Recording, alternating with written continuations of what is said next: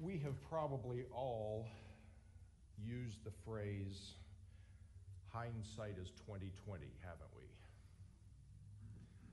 Hindsight is 2020. This usually is something that we say when we're looking back at a decision that we made, something that we could have done differently but that we didn't do. And now, as we're looking back, we see, oh, it was obvious. I should have done X or I should have done Y. I should have done Z. There's this sense of lament in our heart that we've lost an opportunity, somehow missed the boat, and, and now eternity will be different because of the choices that we make. It's a heavy, heavy thing to think about, lamenting poor decisions in retrospect. But the fact of the matter is that there are tremendous lessons that we can learn by looking back at mistakes, right? Looking back at decisions that we've made that may not have been the appropriate. Ignatius Loyola, a number of uh, centuries ago, developed a way of looking back, developed a way of praying that helps us to learn lessons from the past and to be able to apply them to the present and even to be able to discern what God is doing in the future, leading us into in the future. He called this prayer the daily examen. The daily examen. It's the kind of prayer that you pray sometime in the afternoon or evening, and you look back over the course of the day, finding ways that God was at work in your life or your circumstances over the course of that day.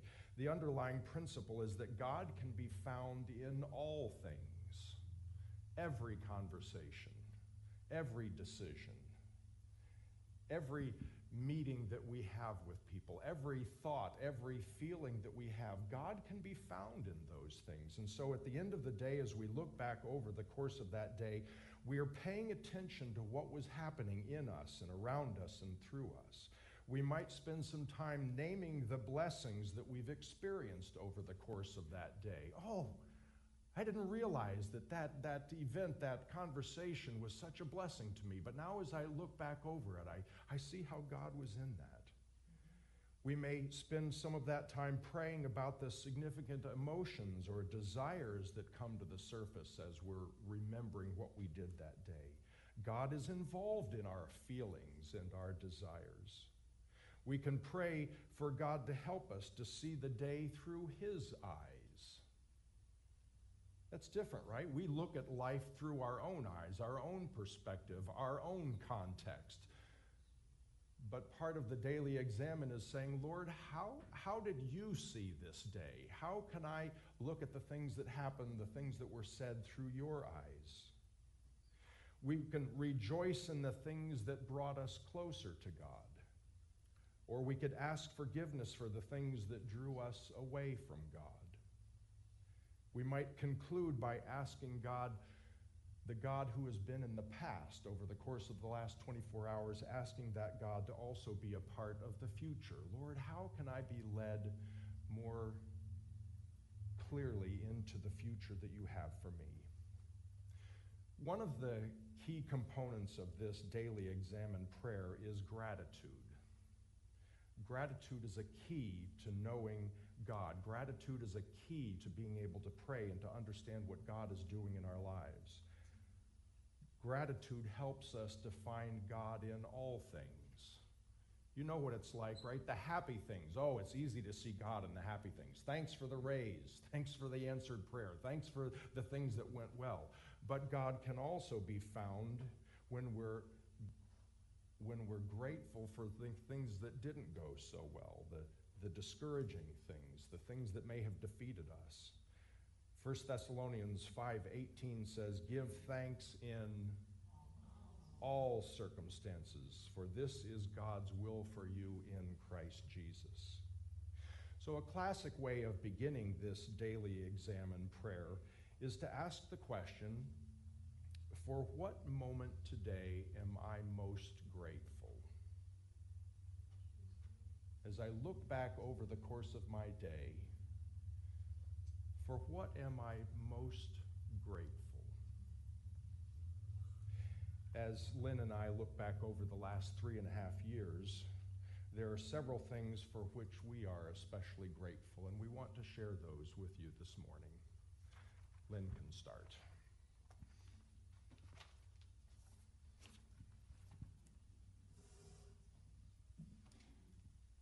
If you asked me on August 9th, 1980, what I was most thankful for, that was our wedding day, by the way. Oh, August I, 9th, I remember now. Yeah. 1880. I would have said, Well, I'm thankful for David, for a man who loves God and who loves me. If you had asked me one day in the fall in 1983 what I was most thankful for, on the day that we finally got our first car after three years of marriage, a little red Honda Civic hatchback. I was driving down Quincy Shore Drive, just grinning, like I'm driving. I'm not walking to work, I'm not riding my bike to work. I would have said, well, the thing I'm most grateful for today is a car, right? If you had asked me on July 26th, 1984, and some of you were there that day, actually. How cool is that, that you're here today? That was the day my first child was born. And I would have said, I'm most grateful today for a healthy baby. If you had asked me in the fall of 2002, after I'd had major surgery, uh, back fusion surgery, and had recovered and uh, was able to finally hike again, and there we were at the base of Arethusa Falls up in Crawford Notch. If you'd asked me that day what I was most grateful for, I would have said God's beauty and these friends that we are sharing it with. Actually, if you asked me any Sunday that we had sung God's praises together, any Sunday that we had sung It Is Well together, what I was most grateful for, I would have said, my salvation, my, my church family that shares that with me. So there's lots of, of highlights to our life, but, but for today, we, we kind of want to take the long view of this daily examen um, and, and share the, the, big, the big picture. So that for which I'm most grateful today is that I've been blessed to be part of a body with brothers and sisters who have a rich, dynamic, day by day relationship with the Lord. I love my church. I love the Church of the Nazarene. I've been a Nazarene all my life, and I've loved every church I've ever been part of. And today, I'm thankful for the new beginnings, Church of the Nazarene. I'm thankful that God brought us here. Our time has been short, much shorter than we thought it would be, but it's been precious. And so, to prepare for this message this week, as we were thinking about giving thanks in all circumstances, we've been reading through First Thessalonians, and I invite you to join me in First Thessalonians. You'll find it after Galatians, Ephesians, Philippians, Colossians. It's easy to flip right past First Thessalonians, but don't do it. Find First Thessalonians with me. If you're using your phone, or a tablet, easy peasy. Just type in 1 Thessalonians 1 1, and away we go. Chapter 1, verse 1. I'm reading from the New International Version. Paul, Silas, and Timothy to the church of the Thessalonians in God the Father and the Lord Jesus Christ. Isn't that great? Isn't that fantastic? What an amazing verse. It's short, so I'm going to read it again. Paul, Silas, and Timothy to the church of the Thessalonians in God the Father and the Lord Jesus Christ. Why isn't this a memory verse? This is an exciting verse. Did you catch what's happening in this verse? Do you notice how Paul begins this letter? He just calls himself Paul. This is the only church that Paul does this. He doesn't give himself a title, he doesn't explain by what authority he's writing this letter. He just calls himself Paul. No other title. I mean, not, not that the gospel of Christ does away with leadership organization, um, leadership charts. The, the Church of Christ does not need to do that. But, but what he's saying here is that the gospel causes us to join ranks and to serve together, and I love that. Isn't that beautiful? And then Paul is writing to a church that is in Christ. I love those words. You are in Christ. He's implying a rich, dynamic, day by day relationship. So, again, let me say that what I'm most thankful for today is to be a part of a body with brothers and sisters who have a rich, dynamic, day to day relationship with the Lord. Brothers and sisters who are in Christ with me. I have brothers and sisters who are in the Word every day. I have brothers and sisters who are in prayer today, and often it's for me, and I'm so appreciative. What a blessing. I have a family in Christ who has served the Lord together with me. Do you know? I know I have a bad memory. So maybe this has happened and I just don't remember. But I truly don't remember ever, not once, calling any one of you and asking you to share ministry with me. I have no memories of anyone ever saying no. I've called and, and you've said yes. You've joined me in teaching and leading and working and planning and hiking and music and ministry to others in so many places and in so many ways. We've been the church together. And we've grown deeper in our relationship with the Lord together as we've done that. It's a beautiful thing. I've had a variety of people join me just this year with the fifth and sixth grade class, but mostly it's been Heidi and I. And uh, we wanted our precious younger brother and younger sister in Christ uh, to grow to know God like we do. Uh, it's important to know who God is, right? And to keep learning each of those truths in a deeper and deeper way. And so this fall, you might have seen um, one of these images. They were in um, the cafe for a while. Uh, right now, they're on the wall in our classroom. This was some artwork we created together one Sunday after a series of lessons about who God is, what God is, the rock solid foundation of our faith, these truths that we stand on. We created these pieces. There's a close up picture of a couple of them so that you can see them a little better. We have a God who is, a God who provides, who forgives, who is good, who is love, who is holy, and so much more. We need to know these truths beyond a shadow of a doubt. And we need to keep learning them in deeper and deeper ways, on deeper and deeper, deeper levels. And we do this by reflecting these attributes of God to one another. I love that verse in Psalm 60 that says, Arise, shine, for your light has come. The light has come. And we can reflect that light. Praise God. That verse, uh, Psalm 60, verse 2, look it up later today. It says that the Lord rises and that his glory is upon us, and we see it in one another. And when we see God in one another, we come to know him more, don't we? And when we see our, fa- our fellow brothers and sisters growing deeper in their relationship with God, it makes us believe all the more, doesn't it? It stirs our hearts. It makes us want to go deeper in our relationship with God, too. When we're all walking with God, it helps all of us to keep walking with God, doesn't it?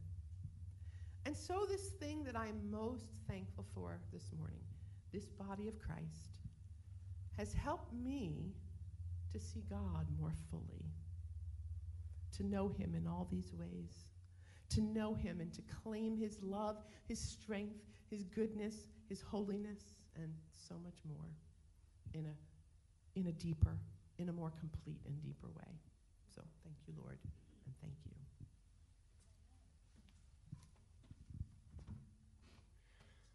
That for which I am grateful are the ways in which this congregation has shown up. This past Tuesday evening, something let loose and there was flood water pouring out of our church. Couple texts were made, and next thing we had a crew of a half, and half a dozen of us with a shop vac and a home carpet cleaner. We were able to suck up most of that water and throw it out the door. When the Serve Pro people came a couple days later, they took off the baseboards, and there really wasn't much else they had to do because we had gotten to it so quickly. Half a dozen people showed up with the right tools and a willingness to work to solve a problem. I remember about three years ago the people that showed up to build the children's playground. Gotten that donated from a company down in Massachusetts, and on several Saturdays, a group of a dozen people or so showed up, and each of them had the right tools, some of them really powerful equipment, and learned how to, to mix cement in, uh, in a blue tarpaulin. Thanks, John Owens, for that innovation. Just the right skills, just the right passions, just the right time. I think about the intergenerational trip that we took to the Fawn Grove Compassion Center last Sunday from a 10 year old to older people. Folding clothes for several days, filling banana boxes full of clothing that is probably over in Ukraine even as we speak. People who came to love each other and appreciate each other's different levels of spiritual maturity. I think about the couple times in the last few years that we have hosted the Reach the Beach fundraiser, the Ragnar race from uh, Bretton Woods down to Hampton Beach, I think it is. And, and our church has been a transition point in the middle of the night. The middle of the night. And yet, a couple dozen people show up to direct traffic and make and sell food, and all of this is a fundraiser so that our teens can go to Nazarene Youth Conference. The right people with the right passion showing up at the right time. I think about the handbell choir and the vocal choirs that we had before the pandemic. All different kind of people that loved music, that showed up and learned how to play handbells or learned how to sing alto and bless the rest of us. I think of the vacation Bible schools scads of people that are necessary to, to staff a vacation Bible school, and yet there's this common love. Despite, despite the age of the volunteers, despite the level of experience, the common thing that they had was a love for children and seeing children led to Jesus. I think about the hospitality crews that have come to help at funeral receptions. People that may not come to anything else, but they bring a potluck dish. They're willing to help serve behind the scenes. It's a beautiful thing. These times when people have shown up, times when different people with different spiritual gifts and different passions have shown up to minister and to serve one another. Each of these is an example of the, the willingness that we have to be the body of Christ. A body of people made up of all different gifts, all different passions, all different levels of experience but are bound together by the Holy Spirit. In these kind of places, when members of this body showed up, I was reminded of Deuteronomy 31, verse 8. The Lord Himself goes before you and will be with you. He will never leave you or forsake you. Do not be afraid. Do not be discouraged. In all of these times when people showed up, I was reminded that God often shows up in the person of another Christian, a brother or sister in Christ. God often shows up in a church, a congregation, a church family that is willing to shoulder the load and help with the burdens. That's how I see God at work.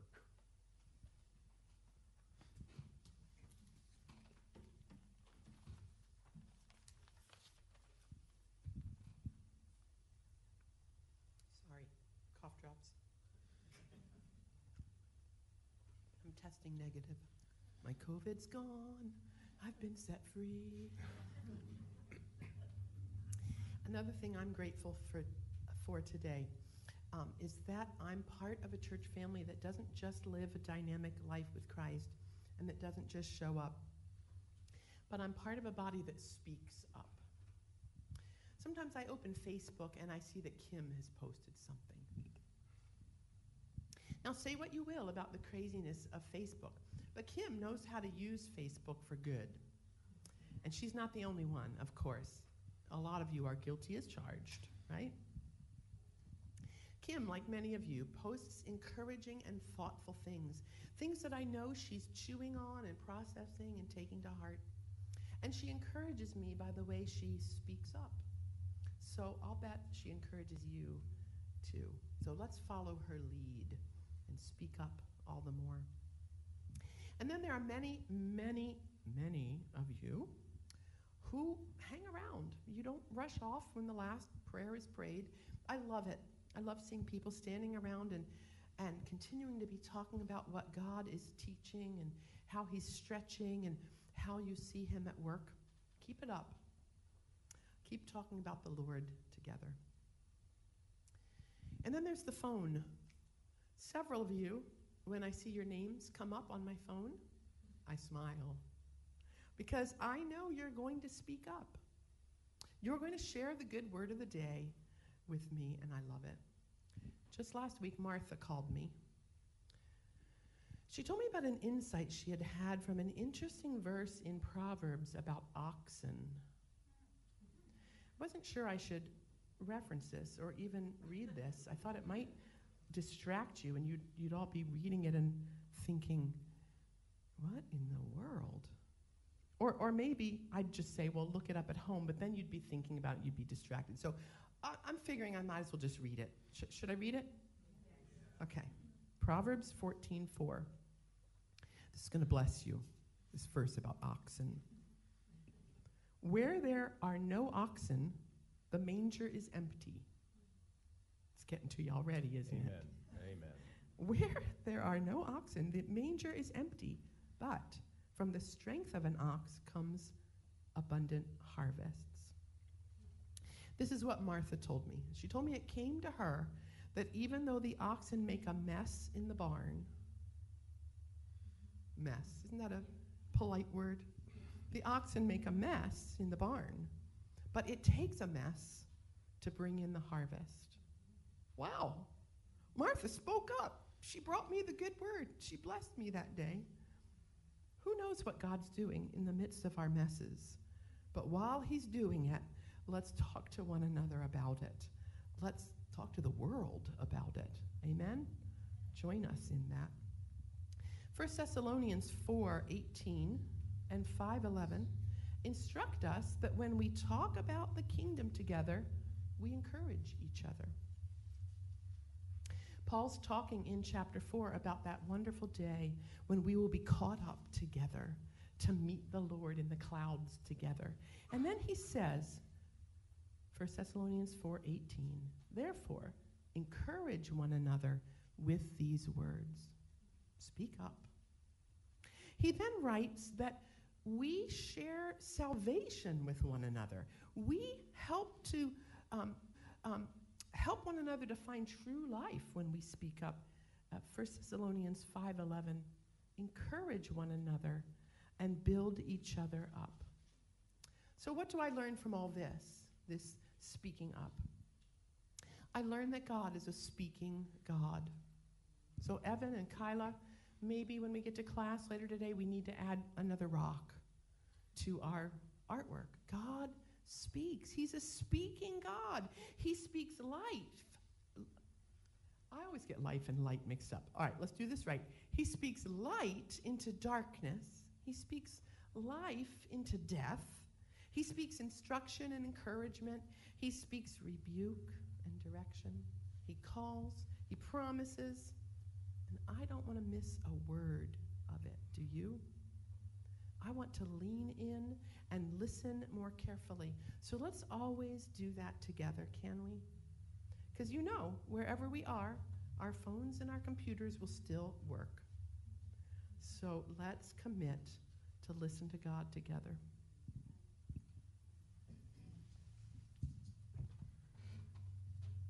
Finally, that for which I am grateful are people in this congregation who allowed me to be myself as a believer, as a pastor. I have wrestled in recent years with the word expectations. I would suggest that expectations are one of the most dangerous, damaging things that we can ever harbor in our mind.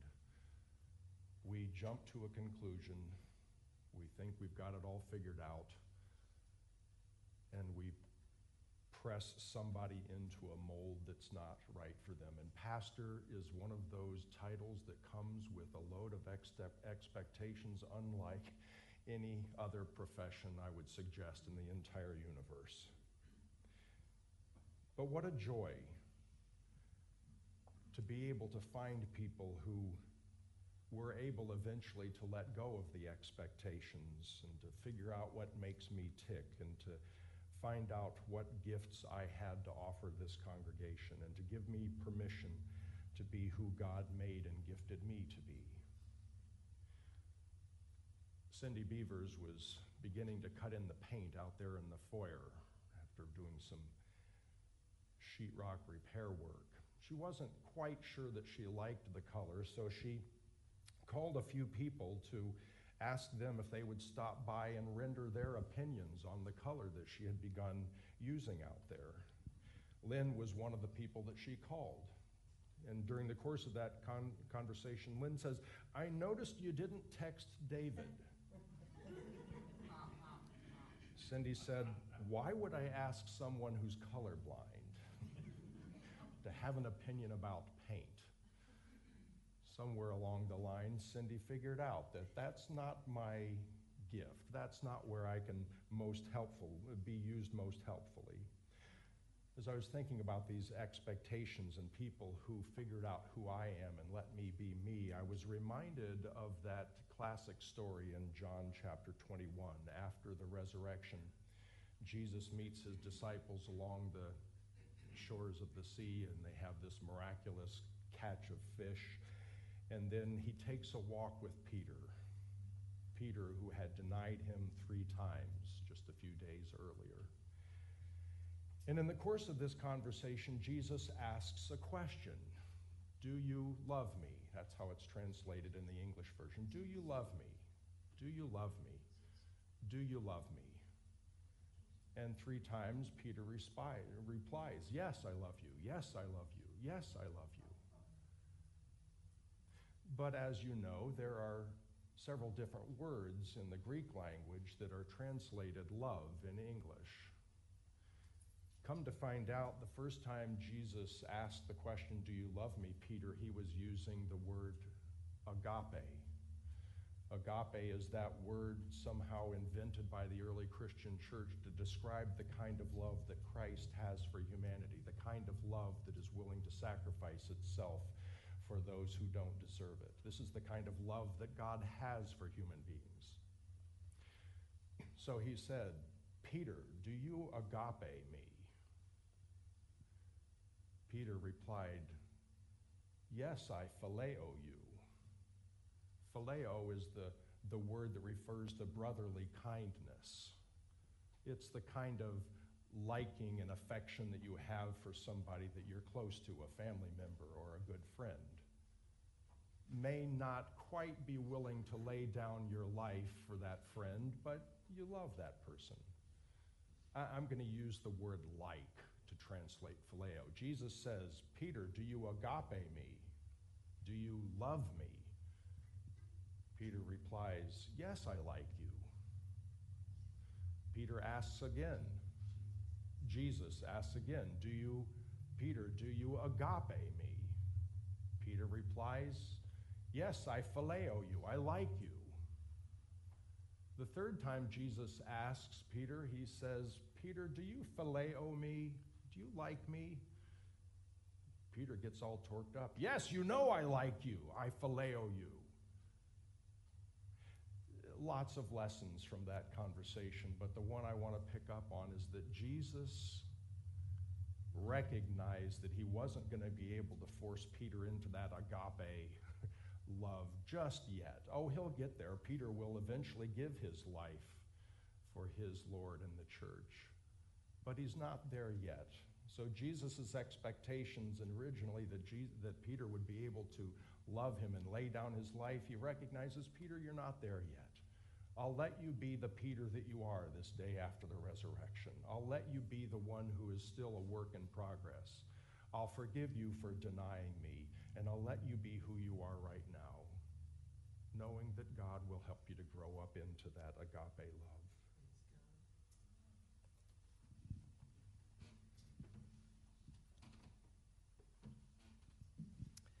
So when we look back and we review what God has done and we review the things we're grateful for, it helps us to know God's will for the now and it helps us to know God's will into the future. So thank you for joining us in our daily examen today, our little altered daily examen today. And I think most of you share our thankful list brothers and sisters in Christ who show up, who speak up, and who, I'm out of fingers, and who know one another, who love one another deeply, and celebrate the gifts and use the gifts and become together the body of Christ.